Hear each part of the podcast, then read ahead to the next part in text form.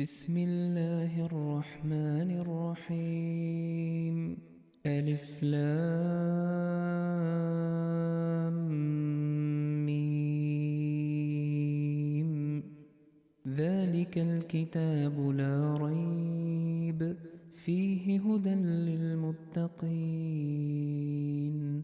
الذين يؤمنون بالغيب ويقيمون الصلاة ومما رزقناهم ينفقون والذين يؤمنون بما أنزل إليك وما أنزل من قبلك وبالآخرة هم يوقنون أولئك على هدى من ربهم وأولئك هم المفلحون. إن الذين كفروا سواء عليهم أأنذرتهم أم لم تنذرهم لا يؤمنون. ختم الله على قلوبهم وعلى سمعهم وعلى أبصارهم غشاوة ولهم عذاب عظيم. ومن الناس من يقول آمنا بالله وباليوم الآخر وما هم بمؤمنين. يخادعون الله والذين آمنوا وما يخدعون إلا أنفسهم وما يشعرون في قلوبهم مرض فزادهم الله مرضا ولهم عذاب أليم بما كانوا يكذبون وإذا قيل لهم لا تفسدوا في الأرض قالوا إنما نحن مصلحون ألا إنهم هم المفسدون ولكن لا يشعرون وإذا قيل لهم آمنوا كما آمن الناس قالوا أنؤمن كما آمن السفهاء ألا إنهم هم السفهاء ولكن لا يعلمون وإذا لقوا الذين آمنوا قالوا آمنا وإذا خلوا إلى شياطينهم قالوا إنا معكم إنما نحن مستهزئون الله يستهزئ بهم ويمدهم في طغيانهم يعمهون أولئك الذين اشتروا الضلالة بالهدى فما ربحت تجارتهم وما كانوا مهتدين مثلهم كمثل الذي استوقد نارا فلما أضاءت ما حوله ذهب الله بنورهم وتركهم في ظلمات لا يبصرون صم بكم عمي فهم لا يرجعون. أو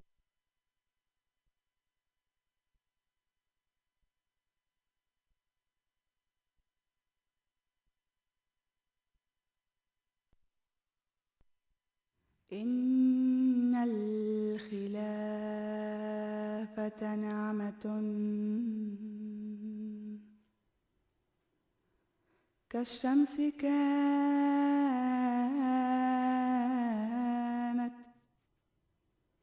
والقمر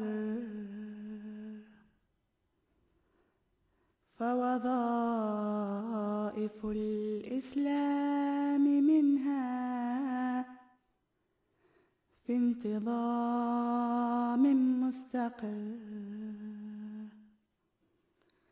بستان دين الله منها في ربيع مزدهر وحدائق المهدي قد ناءت بأحمال الثمر يحيا بها. غرس النبي محمد. غرس النبي محمد. خير البشر. فترى كتاب الله. فترى كتاب الله مفهوم الروائع والدرر. ولطالما صرخت بنا الآيات، هل من مدكر؟ جاءت خلافتنا سلاما. وستمضي كالقدر. إن الخلافة نعمة. كالشمس كانت والقمر. فوظائف الإسلام منها في انتظام مستقر.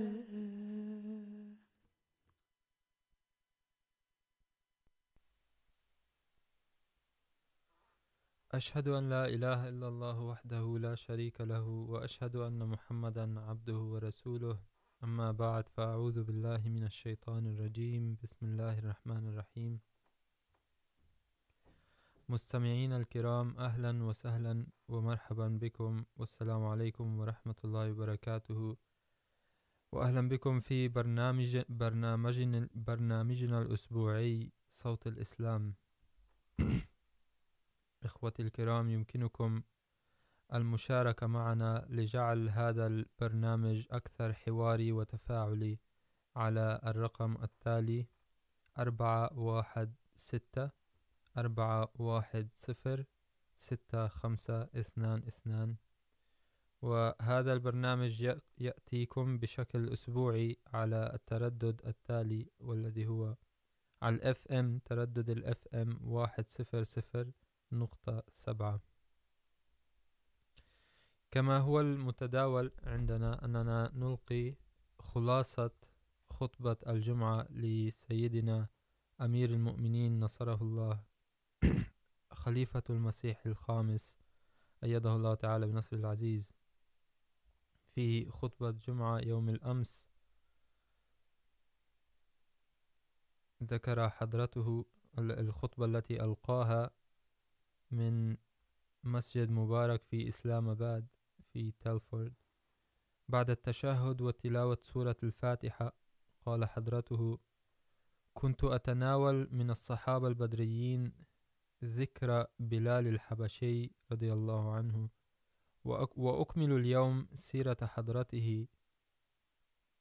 فيقول حضرته، يوم فتح يوم فتح مكة أدخل رسول الله صلى الله عليه وسلم بلال معه إلى الكعبة وأمره أن يعتلي سطحها ويؤذن.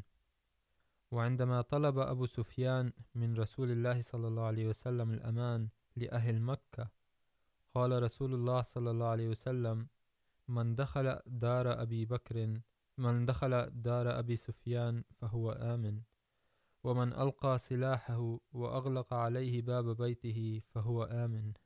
وعن الذين يمشون في سكك مكة أمر الرسول صلى الله عليه وسلم أن تضع، تصنع راية لبلال رضي الله عنه وقال من دخل تحت راية بلال فهو آمن. وبدأ زعماء مكة الذين كانوا فيما مضى يعذبون بلال. ليس فقط الزعماء إنما أيضا جميع أو السكان سكان مكة الذين كانوا يعذبون حضرة بلال ويأمرون أولادهم أن يجلدوه أو, أو أن يذلوه ويزلقونه في أزقة مكة الحارقة. بدأوا يتدافعون للوقوف تحت راية بلال ويدعون أبناءهم ليقفوا معهم.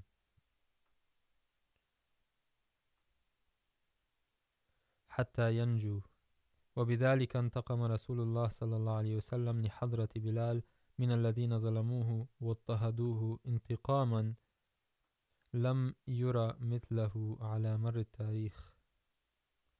طبعا هذه كانت نعمة كبيرة وأسوة جميلة جدا من الرسول صلى الله عليه وسلم أنه كان ينظر ينظر إلى بساطة الأمور يعني شعور جميع أصحاب الشعور, الشعور الذي كان يشعره جميع أصحاب أصحابه. كان الرسول صلى الله عليه وسلم يعرف أن جميع أصحابه من المهاجرين الذين الآن جاءوا في وقت فتح مكة جميعهم كان لهم أقارب أقرباء في مكة. حتى الرسول صلى الله عليه وسلم نفسه كان له أقرباء في مكة. لذا عندما يعفو أو يطلب العفو من عن الأقرباء، فسوف يعفى عن الكثير من المكيين الذين عذبوا الكثير من الصحابة. أما سيدنا بلال رضي الله عنه فلم يكن له أقرباء، فكان الرسول صلى الله عليه وسلم يفكر به أيضا، ويقول يعني لنفسه كيف يمكن أو أن الرسول صلى الله عليه وسلم عمل هذه الخطة أنه جعل راية تصنع مخصصا لسيدنا بلال كي لا يشعر بأنه بأنهم تخلوا عنه وعن مشاعره. فانظروا إلى أسوة الرسول صلى الله عليه وسلم كيف ينظر إلى بساطة الأمور ويعالجها بحكمة. يقول حضرة أمير المؤمنين، بعد وفاة النبي صلى الله عليه وسلم لم يطق بلال العيش في المدينة، خاصة بعد وفاة سيد الخلق بعد وفاته ولم يطق أن يراه مدفونا فيها. فطلب من أبي بكر الصديق رضي الله عنه أن يسمح له بالذهاب إلى الشام للجهاد في سبيل الله. ورجاه أبو بكر أن يبقى معه في المدينة، فقبل بلال ذلك. وبعد وفاة أبو بكر الصديق رضي الله عنه طلب بلال من عمر بن الخطاب رضي الله عنه أن يأذن له بالخروج للجهاد إلى الشام مرة أخرى كما كان قد طلب من, أب من أبي بكر رضي الله عنه. فرفض عمر في البداية ولكن سيدنا بلال ألح وأصر على الذهاب إلى الشام وهكذا أجاز له سيدنا عمر رضي الله عنه، فذهب إلى الشام وبقي حتى وفاته. ويروى أنه في إحدى الليالي رأى سيدنا بلال رضي الله عنه في الرؤيا أن رسول الله صلى الله عليه وسلم يقول له، ما هذه الجفوة يا بلال؟ أي أنه وقال له منذ فترة لم تزرنا. الرسول صلى الله عليه وسلم قال لسيدنا بلال ما هذه الجفوة أي أنك لم تزرنا منذ فترة طويلة. يعني أي لم تزر قبرنا. فجهز سيدنا بلال راحلته على الفور وزار المدينة ووقف على قبر رسول صلى الله عليه وسلم، يبكي حتى جاءه الحسن والحسين رضي الله عنهما وطلبوا منه أن يرفع الآذان في المدينة. ولما قال الله أكبر ارتجت المدينة وعندما قال أشهد أن لا إله إلا الله ارتجت المدينة بشكل أكبر وعندما قال أشهد أو كما كان يقول سيدنا بلال أسهد أن محمدا رسول الله أن محمدا رسول الله بكى أهل المدينة جميعا ولم يرى يوما أشد بكاء من يوم وفاة الرسول محمد صلى الله عليه وسلم إلا في ذلك اليوم. يقول حضرته، وفي عهد عمر رضي الله عنه زار المدينة أسياد قريش يتقدمهم أبو سفيان أو وبعض من أبناء رؤساء قريش الذين كانوا يخالفون الرسول صلى الله عليه وسلم. وصادف دخولهم إلى الخليفة دخول بلال وعمار وصهيب رضي الله عنهم الذين كانوا عبيدا في الأيام الأولى للبعثة فأمر عمر بن الخطاب رضي الله عنه إدخال بلال ورفاق ورفاقه أولا، واستنكر أبو سفيان تقديمهم عليه وعلى أصحابه، فأجابه عمر رضي الله عنه وقال لقد دعانا رسول الله صلى الله عليه وسلم جميعا، فأسرع أولئك أي حضرة بلال ورفاقه، فأسرع أولئك لرسول الله صلى الله عليه وسلم وأبطأنا وعندما زار عمر بن الخطاب رضي الله عنه مكة في يوم العيد دخل أشراف مكة إلى مجلسه للترحيب به ودخل بعضهم بلال وبعض الصحابة الذين كانوا عبيدا عند أهل مكة. فقال عمر بن الخطاب فقال عمر بن الخطاب رضي الله عنه أفسحوا لهم المجالس حتى لم يبقى في المجلس مكانا لأشراف قريش، وتساءلوا فأخذ أشراف قريش يتساءلون فيما بينهم عن سبب هذه الإهانة التي تعرضوا لها. فقال قائل منهم لقد آذى آباء آباؤنا رسول, رسول الله صلى الله عليه وسلم. أما أولئك فقدموا أرواحهم في سبيله فهم اليوم أحق بالتكريم منا. وسألوا حضرة عمر رضي الله عنه كيف يمكننا أن نمحو ما فعل آباؤنا؟ فأشار إلى الشام وكان يقصد أن هناك جيش، أن هناك جيش للمسلمين يجاهد في سبيل الله. فاذهبوا وجاهدوا في سبيل الله كي تنالوا المكانة التي نالها هؤلاء الصحابة الذين كانوا عبيد. وبالفعل ذهبوا إلى الشام وانضموا إلى المجاهدين. ولم يذكر التاريخ عودة أحد منهم. ويعلق حضرة أمير المؤمنين أيده الله تعالى بنصره العزيز على ذلك بقوله لن, لن تنال هذه المكانة العظيمة إلا بالتضحيات.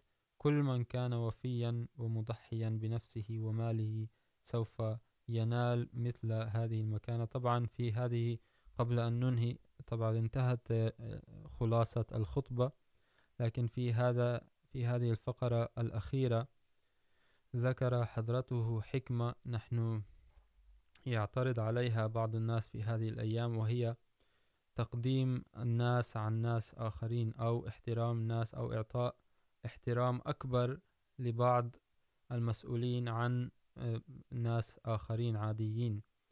فنحن نرى أن هذه طبعا من تعاليم الإسلام التي اتبعها سيدنا أبو بكر الصديق رضي الله عنه، فهو دائما كان ينظر لأولئك الذين يضحون في سبيل الإسلام أكثر، فيعطيهم أكثر قدرا واحتراما، رغم أن باقي المسلمين الذين كانوا أبناء شرفاء مكة لم يعطهم احتراما بقدر ما أعطى الصحابة الذين كانوا عبيد في ذلك الوقت قبل الإسلام.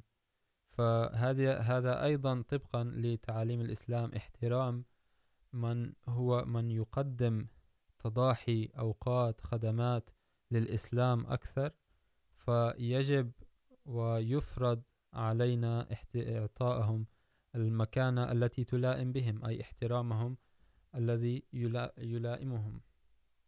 طبعا نحن نحترم جميع الناس ولكن حسب المكانات يجب حسب تعليم الرسول صلى الله عليه وسلم يجب إعطاء المكانات حقها.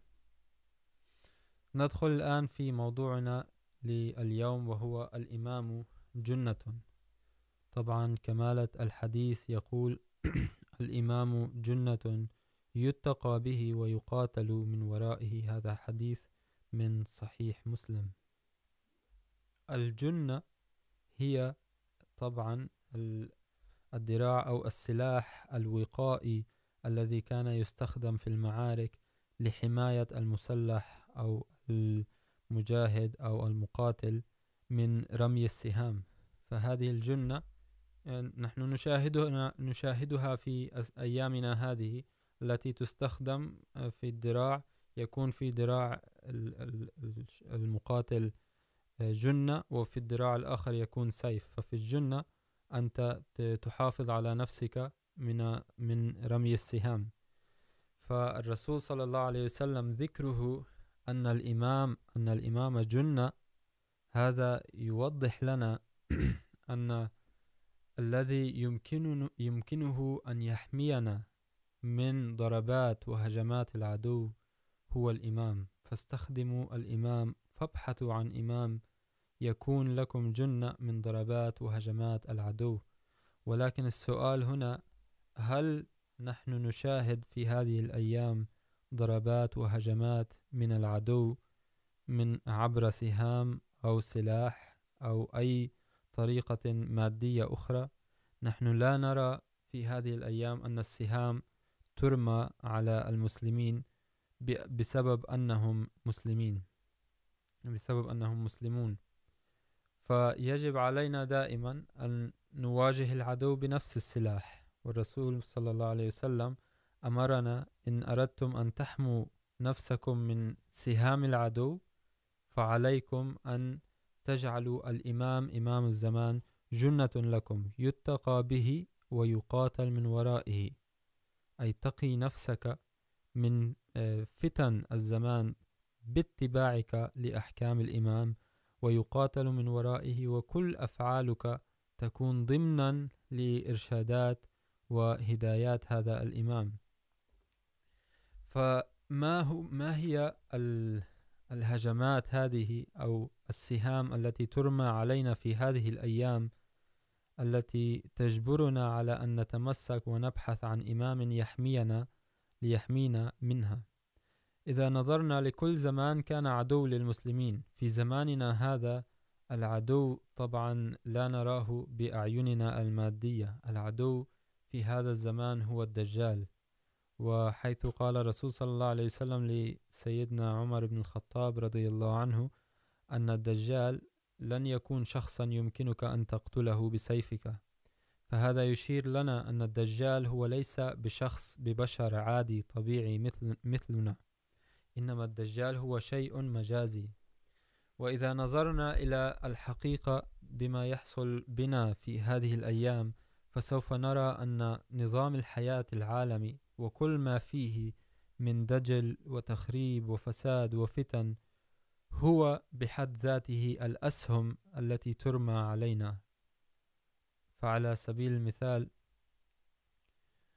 الشيطان الدجال يعمل في أيامنا هذه ليلا ونهارا لإفساد علاقاتنا مع بعضنا البعض ولإبعادنا عن عبادة الله تعالى. فعلى سبيل المثال، إذا نظرنا إلى نظام الحياة الاقتصادية في أغلب البلاد، في عامة البلاد في هذه الأيام. فهذا النظام يجعل الإنسان أسيرا لتقيداته ولالتزاماته بدفعاته الشهرية. على سبيل المثال طبعا لن نخوض بتفاصيل هذا الموضوع لأن لأن لأننا لا نريد أن نبعد عن موضوعنا الأساسي، ولكن باختصار، كمثال نذكر نظام الحياة الاقتصادية في هذه الأيام يجعل الشخص طبعا أسيرا لأعماله. لماذا؟ المقصد والهدف من منه أو, أو الهجمات الشيطانية التي نراها خلال العالم الاقتصادي التي الذي يجبر فيه كل شخص سواء كان مؤمن أو غير مؤمن أن يخوض فيه. هذا النظام الاقتصادي كيف يعمل؟ عندما احتل العالم الغرب، الأوروبيون والأمريكان وبلادنا بالشرق، هم أيضا أسسوا في بلادنا هذا النظام الذي يعمل على أنك إذا أردت أن تشتري شيئا كبيرا فنعطيك قرض. إذا أنت أردت أن تشتري أمور ليست بطاقتك، فنحن نعطيك المال كقرض. فيبدأ، يشعر الإنسان أن هذه الفرص كلها متاحة له، فيأخذ بالخوض في هذه الأمور ويرى كل شخص أنه مديونا بحياته كلها. فلن يبقى له فجأة يشعر أنه لا يوجد، له وقتا للعبادة. لا يوجد وقتا له لأن يقضي وقتا مع عائلته، مع أولاده. لماذا؟ لأنه الآن أصبح يغرق في هذه في هذا النظام العالم الاقتصادي الجديد. فهذه فقط هذا فقط سبيل واحد عن الفتن التي نخوضها في أيامنا هذه. على سب... إذا في هذا الحديث الذي ذكره الرسول محمد صلى الله عليه وسلم الإمام جنة، هو يأمرنا ويقول لنا أننا إذا أردنا أن نحفظ أنفسنا من حتى رغم أن، رغم خوضنا في هذا العالم، رغم خوضنا في هذه الفتن، رغم كوننا في زمان الفساد، إذا أردنا أن نحفظ أنفسنا ونحمي ونقي أنفسنا من هذه السهام الدجالية التي ترمى علينا من غير أن نراها. كيف هي ترمى علينا من غير أن نراها؟ لأن هذه أيضا على سبيل المثال هناك هنالك الفتن التي تنشأ من وسائل الإعلام وتدخل بيوتنا وتفتئنا وتفرقنا عن بعضنا البعض من دون أن نشعر. فهذه كلمة من دون أن نشعر تجعلنا جاهلين في هذا الموضوع أن الفتن تدخل فينا ونحن لا نشعر. لذا الرسول صلى الله عليه وسلم أيضا قال من مات بغير إمام، مات ميتة جاهلية أو من مات وليس بعنقه بيع مات ميتة جاهلية. فهذه الأمور كلها تدلنا على أن من يعيش تحت إمام واحد سوف يجد أن الله عز وجل رغم وجوده، رغم كونه مضطر بدخول هذا العالم الذي يرمى به سهام على المسلمين، سهام هذه الفتن التي ذكرناها أو ذكرنا قسما منها. سوف يجد أن الإمام، هذا الإمام الروحاني، الأب الروحاني لهذه الأمة، سوف دائما يكون معه ويرشده بالطرق التي يمكنه أن يتخلص من هذه الفتن، من أن يقع في هذه الفتن. على سبيل المثال، لنأخذ شخصا يعيش في هذه البلاد، في بلاد الغرب. إذا هو يتبع إمام الزمان، تعاليم إمام الزمان، وهو في نفس الوقت خائد في نظام عالم الاقتصادي في هذه في هذه البلاد. سوف يرى أن مولانا أمير المؤمنين في هذه الأيام يحث المسلمين على دفع التبرعات، على التضحيات المالية، على الصلوات القضاء الوقت في عبادة الله، في خدمة الجماعة، في هذه الأمور. فالشخص المؤمن والذي بايع الخليفة ويؤمن بالخلافة ويؤمن للخليفة، فسوف يتبع إرشادات الخليفة وعندما يتبع إرشادات الخليفة حتى لو كان مقروضا بمال الدنيا كلها، الله عز وجل يكون معه.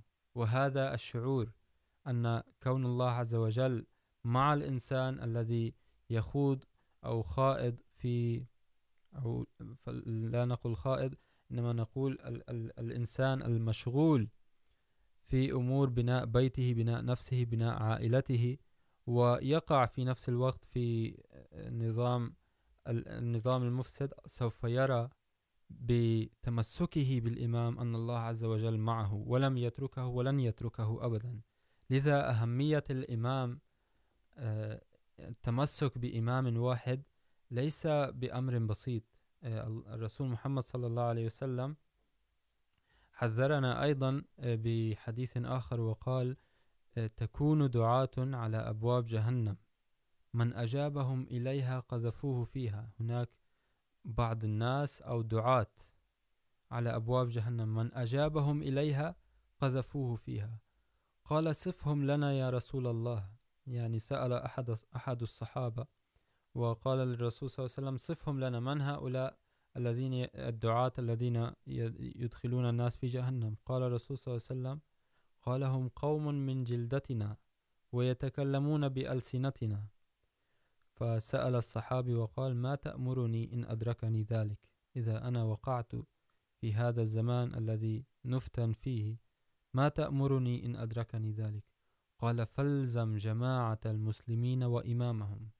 وإن لم تجد لهم جماعة ولا إمام فاعتزل تلك الفرق كلها ولو أن تعض بجذع شجرة وأنت وتموت وأنت كذلك. يعني إذا لم تجد جماعة مسلمة سلمية فيها إمام واحد، يجب عليك أن تعتزل كل الفرق. فهذا يدل على أن التمسك بإمام واحد هو الذي سوف يحمينا من فتن الزمان، هو الذي سيحمينا من أولئك الدعاة الذين يدخلون الناس في أبواب جهنم. ثم إذا نظرنا تاريخيا أيضا، ما هي الخلافة؟ وكيف الله عز وجل حفظ ال ال، الخلافة الشريعة الموسوية بإرسال الخلفاء واحدا تلو الآخر من بعده أيضا؟ وهكذا حفظ على إلى إلى مدة ما حفظ على الشريعة المساوية. فلماذا يقرر الله عز وجل أن يقطع هذا، هذه النعمة من من الرسول محمد صلى الله عليه وسلم؟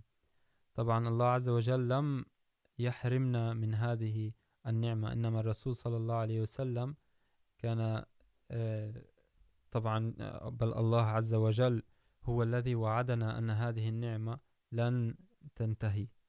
ووعد في القرآن الكريم وقال وعد الله الذين آمنوا منكم وعملوا الصالحات ليستخلفنهم في الأرض. أن الله عز وجل سوف يستخلف الرسول.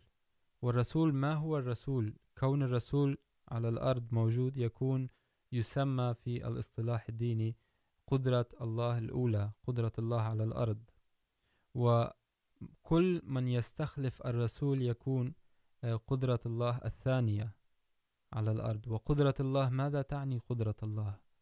قدرة الله تعني أن الذي أن الله عز وجل سوف يري خلقه، سوف يري عباده، قدرته من خلال هذا الشخص الروحاني، سواء كان رسول أي قدرة الله الأولى أو كان خليفة. قدرة الله الثانية.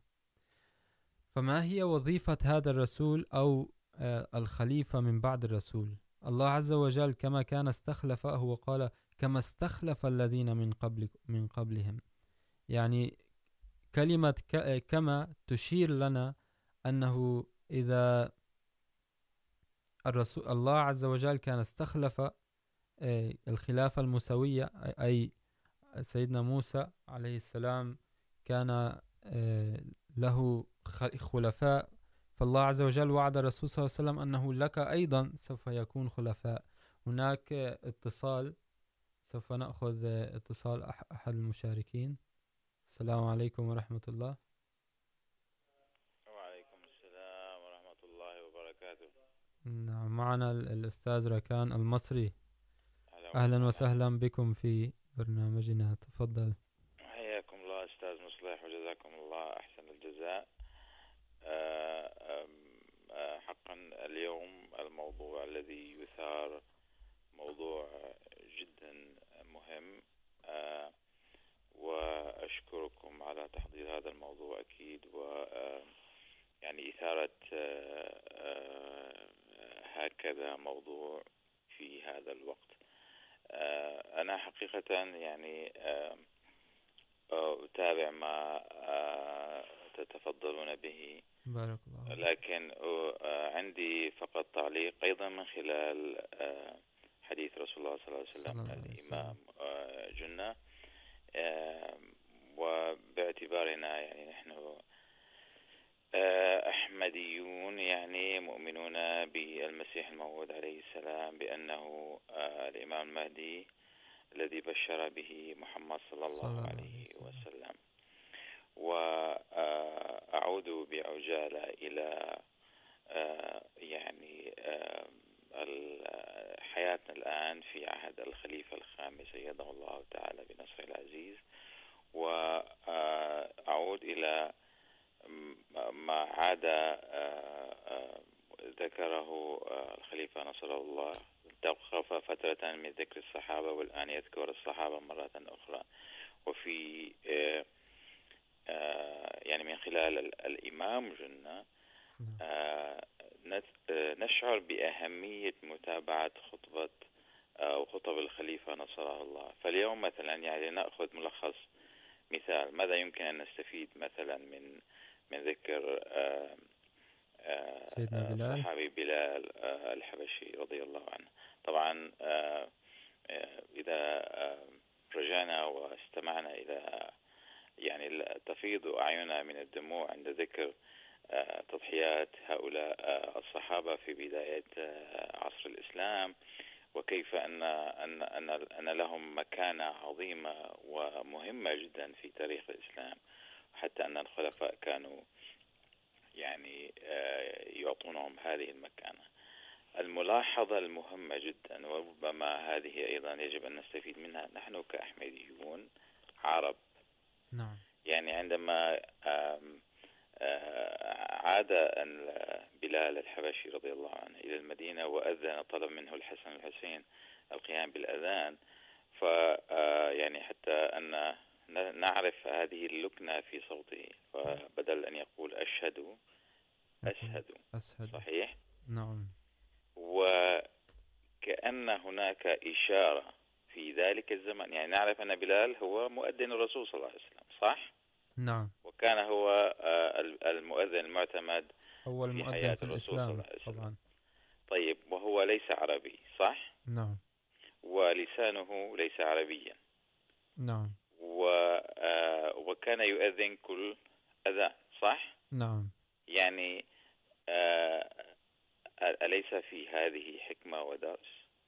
الآن نحن العرب نحن نفتخر بأن لدينا الفصاحة والبلاغة ونقوم بالأذان بندخل الأحرف بشكل صحيح ولكن أين نحن الآن كعرب؟ أريد أن أشير هنا إلى أن اليوم إخوتنا الغير العرب بغض النظر عن أي جنسية. ما يقومون به في هذا جهاد من من من من أذان ومن تعليم القرآن ومن يعني الجهاد في نشر الإسلام لهو شيء كبير جدا. أنا أشعر أو أسمع بعض الانتقادات مثلا أنه من يقوم بالأذان في المسجد ما هذا الصوت أو لا يعرف القرآن أو كيف يخرج هذا الحرف وكيف يخرج هذا الحرف صحيح؟ نعم. حقيقة أنا يعني عندما اليوم نتذكر بلال رضي الله عنه وأنه كان هو المؤذن الأول في عصر الإسلام فهو كان بهذه اللكنة. نعم. وكانت لكنته يعني غير عربية. بل إن الرسول صلى الله عليه وسلم غضب عن من سخر منه. نعم ولم نسمع أحد في تاريخ الإسلام أنه اعترض أنه لم يكن يعرف ينطق العربية بل كانوا يتوقون. فكان الرسول صلى الله عليه وسلم يقول أرحنا بها يا بلال. نعم نعم. فعندما كان يشتاق يقول أرحنا بها بلال. فكم كانوا يحبونه وكم كانوا يعني لا ي... لا. لا يشعرون بأن ولا يشعرونه وبكل قلبهم كانوا يحبون صوته ويحبون عذوبته في. في الأذان لأنه كان مخلصا وكان وفيا. وهكذا أيضا نحن يجب أن نستفيد من هذا الدرس. يجب أن لا ننظر من يقوم بهذا الأذان وكيف يعني لكنته وما هو صوته ولماذا لم تخرج ال- ال- الحروف من مخارجها. إنهم يقومون بعمل عظيم جدا جدا جدا. جزاكم الله جزاكم الله أحسن الجزاء على هذه النقطة. هذه هل هناك نقطة أخرى؟ لا جزاكم الله أحسن جزاكم جزاك. الله أحسن الجزاء على هذه هذا التذكير نعم. طبعا نحن كنا سوف سوف نخو سوف نتكلم عن هذه الن- النقاط أيضا لكن أنتم أيضا ذكرتم حكم أخرى التي نتعلمها من خطب الخليفة نصره الله. طبعا وهذا أيضا يعيدنا إلى أهمية الإمام، وكيف يمكننا أن نتخذ الإمام جنة ونقي أنفسنا من فتن هذه الزمان. هذا الزمان طبعا كما ذكرتم أن مولانا أمير المؤمنين من خلال خطبه الجمعة يعيننا على أن نخرج من حالة الخوف إلى الإيمان. وهذه الآية التي كنت أتلوها ذكر الله عز وجل فيها كيف يمكنه أو كيف أن الله عز وجل من خلال وجود إمام واحد في هذه الأمة سوف يخرج الأمة من من حالة الخوف إلى حالة الأمان. طبعا الله عز وجل يقول وليمكنن لهم دينهم الذي ارتضى لهم وليبدلنهم من بعد خوفهم أمنا. فهذا الخوف الذي يبدل بالأمن طبعا لا يتم فقط عبر البيع فحسب، إنما علينا أيضا متابعة الإمام، متابعة على، متابعة إرشادات الإمام في كل زمان وفي كل مكان. ولذا نحن عندما نستمع إلى هذه الخطبات الخطبات خطبات الجمعة، ليس فقط نستمع، إنما نطبقها على حياتنا اليومية. عندها سوف نجد أن حالة الخوف والذعر التي نعيشها بسبب فتن هذه الزمان، بسبب الضغوطات النفسية، ضغوطات الحياة، بسبب العديد من الأمور التي تخوفنا في هذه الأيام، سوف نجد باتباعنا وفهمنا لما يقصده أمير المؤمنين من خلال خطباته، سوف يكون وسيلة لتبديل الخوف بالأمن جزاكم الله أحسن جزاء جزاكم الله أحسن جزاء السلام عليكم وعليكم السلام ورحمة الله طبعا نعود ونكمل بهذا الموضوع وجزا الله الأستاذ ركان المصري أحسن الجزاء لأنه ذكرنا أيضا في نقطة جديرة بالذكر في هذا الموضوع وهي أن مولانا أمير المؤمنين نصره الله في هذه الأيام أو منذ سنة منذ عام أو أكثر من عام وهو من خلال خطباته الجمعة يرجعنا ويذكرنا في أسوة الصحابة الكرام رضوان الله عليهم أجمعين، وكيف يمكننا أن نتعلم من حكم الرسول صلى الله عليه وسلم، حكم تعامله ومعاملته مع أولئك الصحابة، وحكم وتضحيات الصحابة التي يذكرها حضرته من خلال خطباته. هي عبرة لنا وتذكرنا أننا في هذه الأيام بحاجة لمثل هذه العبر، لأن الله عز وجل كان قد تنبأ بالقرآن الكريم وقال أن، يعني بما معناه الآية كانت تقول إذا النجوم انكدرت. هذه كانت نبوءة. إذا النجوم انكدرت، أي يعني تعطلت، تكدرت، أصبح عليها الوسخ فلا فلا ترى. وهذا وهذه كان، طبعا الرسول صلى الله عليه وسلم من كان يشبه النجوم. كان يقول الرسول صلى الله عليه وسلم، أصحابي كالنجوم بأيهم اقتديتم اهتديتم. فإذا نظرنا إلى هذه الآية من خلال هذا الحديث، سوف نفهم أن الصحابة هم المقصود عنهم النجوم انكدرت. وما معنى انكدرت؟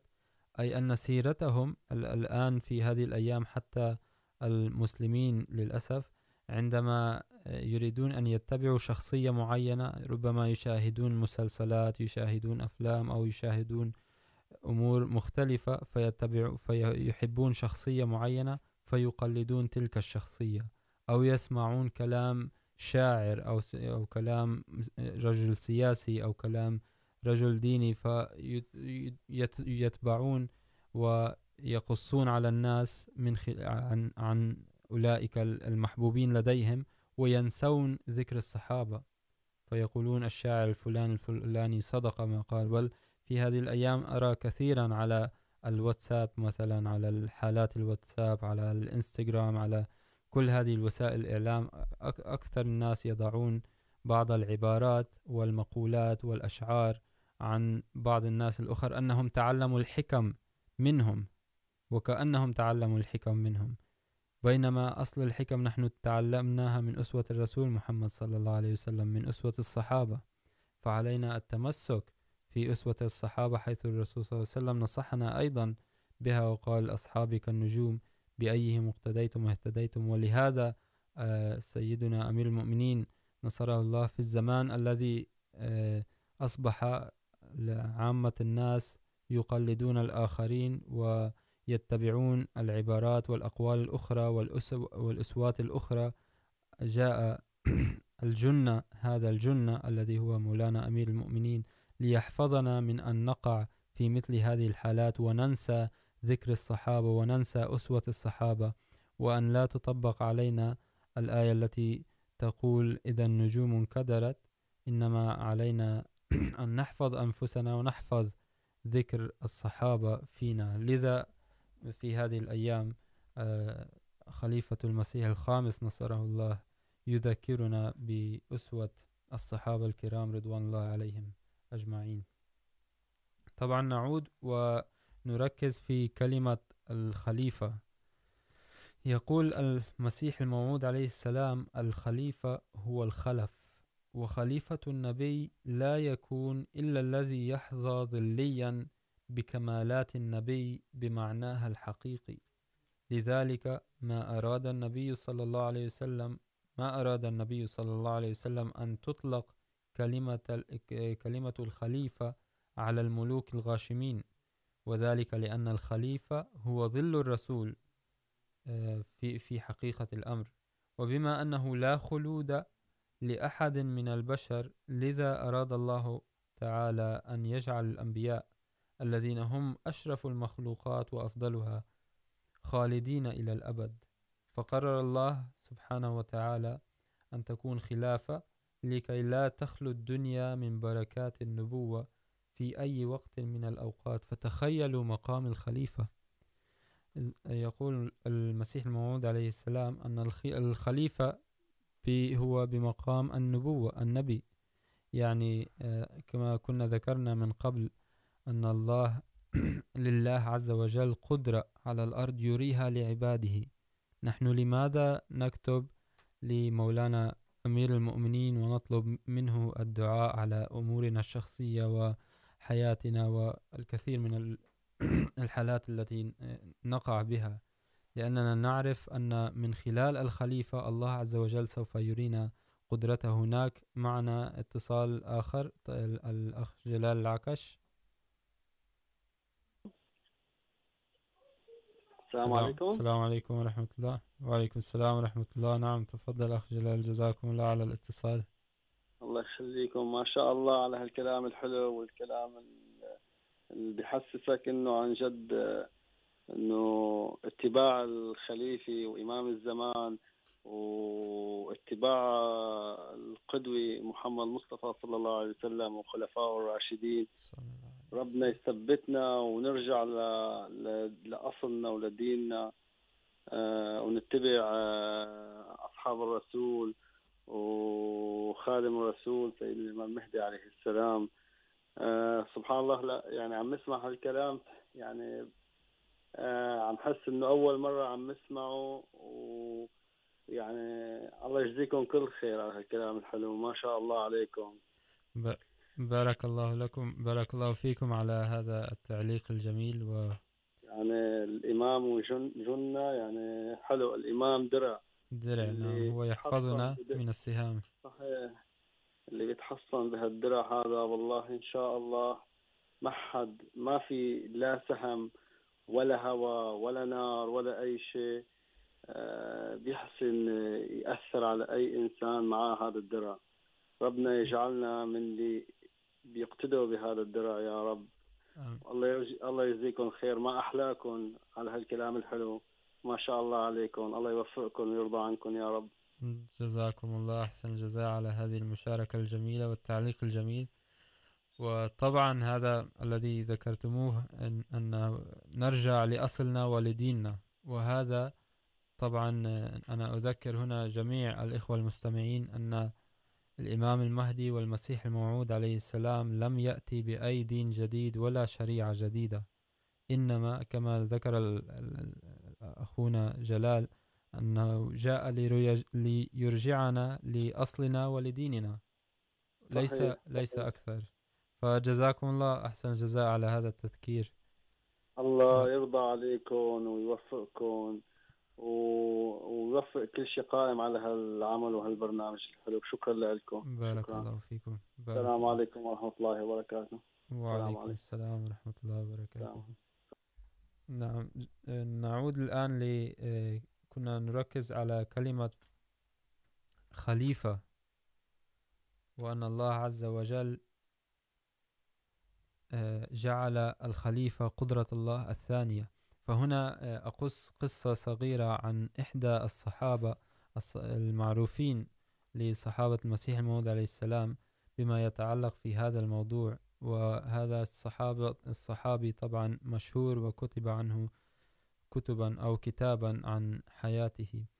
هذا الصحابي كان اسمه غلام رسول راجيكي رضي الله عنه. كان معروفا متصوفا، رجلا متصوفا، أي يخوض في، يعني ولي من أولياء الله كما يقال، ومعروف وكان مشهور بأن الله عز وجل يلهمه بإلهامات، وخاصة بعد بيعته للمسيح الموعود عليه السلام، الله عز وجل استمر بأن يلهم هذا الشخص إلهامات ومشهور أيضا بحوادث كثيرة صارت معه، تثبت على قرب، على مستوى قربه. من الله عز وجل ففي إحدى المرات كان قد دخل هذا الصحابي في أخذ قرضا من صديقه وكان في أزمة مالية ولم يستطع أن يرجع القرض. فأخذ يدعو الله عز وجل كالعادة والله عز وجل كان يلهمه طريقة الحل ل... ل... لمشاكله فعندما دعا الله عز وجل أنني في أزمة مالية وأنني أخذت القرض من شخص ومن صديق، والآن سوف يأتي ويطالبني بهذا القرض فكيف كيف يمكن لي أن أدفع هذا القرض وأنا في هذه الأزمة المالية؟ وعندما حدث معه هذا الحادث كان في زمن الخليفة الثاني رضي الله عنه. فالله عز وجل ألهمه مثل ما كان يلهمه في الماضي، ولكنه ماذا قال له هذه المرة؟ قال له، عليك أن تطلب أيضا الدعاء من من من خليفة الوقت. يعني انظروا أن الله عز وجل يقول لولي من أوليائه، اذهب واطلب الدعاء من خليفة الوقت كي يعينك الله. فهذا يظهر على أن الله عز وجل قد قرر أن الخليفة، وهذا الخليفة هو قدرة الله على الأرض. الآن إن أردت أن ترى قدرتي فسوف تراها بالفعل. لكن سوف تراها عندما تتمسك بهذا الأب الروحاني الذي هو الجنة الذي هو الخليفة. لذا هذا أيضا يشير لنا على أهمية كتابة رسائل طلب دعاء عن عن عن كل الأمور أو عن يجب أن لا نستحي أن نطلب الدعاء من مولانا أمير المؤمنين حتى عن الأمور الصغيرة، عن لأطفالنا، لأعمالنا، لحالاتنا، أن تتحسن لحالاتنا الدينية والدنيوية. ليس حرج بالكت... ليس هناك حرج بكتابة أمورنا ذاتية لمولانا أمير المؤمنين. إنما هذه هذه الطريقة سوف تربط علاقة حميمة بيننا وبين الخلافة. فهذا يدل على أن الله عز وجل، نحن كمسلمين، كأحمديين الذين آمنوا بالإمام المهدي وبايعوه حسب دعوة الرسول صلى الله عليه وسلم أننا يجب أن نبايع الإمام المهدي. نحن ليس هناك فرق بيننا وبين آخر المسلمين الغير أحمديين. إن لم نتمسك بالخلافة، فالفرق الوحيد الذي نراه في حال في حياتنا اليومية هو تمسكنا في الخلافة. إن كان لدينا مشاكل سواء كانت عائلية، مادية، اقتصادية، مهما كانت المشاكل، فهناك أيضا جميع الناس لهم مثل المشاكل التي عندنا، نفس المشاكل. الفرق الوحيد هو أننا لنا أب روحاني من خلاله الله عز وجل يرينا قدراته قدراته قدراته باستجابة الدعوات. هذا طبعا هناك يمكن من يعترض ويقول لماذا الله عز وجل لا يستجيب لنا؟ نحن إذا دعونا الله عز وجل بل إنما كنت أجادل أو أتكلم مع شخص أو قسيس مسيحي وكان يقول لي نحن كلنا يمكننا أن نتكلم مع المسيح عيسى مباشرة لا حاجة لنا لوسيط فالوسيط هذا الإمام هو عبارة عن توحيد يوحدنا الله عز وجل من خلاله. هناك اتصال آخر. السلام عليكم السلام عليكم ورحمة الله حياك الله أستاذ مصلح. بارك الله بكم جزاكم الله على الاتصال. الله يبارك فيكم أخوكم محمد الحاج عبد الله آه معكم. أنا طبعا أعرف أن وقت البرنامج قد شارف على الانتهاء لذلك ستكون مداخلتي يعني جدا بسيطة نعم. في عجالة يعني طبعا نذكر أنفسنا آه بقول الرسول صلى الله عليه وسلم. من مات وليس في عنقه بيعة فقد مات ميتة جاهلية وأعتقد أن كلمة الجاهلية هنا يعني لها أب لها ما لها من من أبعاد و وإسقاطات حيث أن الحياة التي يحياها المرء بلا بيعة هي نفس الحياة التي كان يحياها الناس قبل الإسلام أي فترة الجاهلية. هو يظن يظن نفسه أنه مسلم ولكن قل له من من إمامك؟ لمن بيعتك؟ لا يعرف. فأعتقد أن الرسول صلى الله عليه وسلم هنا قد نبهنا إلى خطورة الموضوع وأهمية الموضوع بيعة الإيمان آه، من خلال أنه من مات وليس في عنقه بيعة فقد مات ميتة جاهلية. أي يعني يعني كأنه كأنه لم يمر على الإسلام أو كأن الإسلام لم يأتي. لم يمر عليه. يعني هذه فقط مداخلتي وشو أشكركم جزيل الشكر على هذا البرنامج. الرائع في مصر. جزاكم الله أحسن الجزاء على هذه المشاركة الجميلة. طبعا هذه نقطة. أيضا حكيمة جدا. جزاكم الله أحسن الجزاء. حياكم الله. السلام عليكم. وعليكم السلام ورحمة الله وبركاته. إخوات إخوتي المستمعين الكرام، جزاكم الله أحسن الجزاء على حسن المتابعة. والسلام عليكم ورحمة الله وبركاته.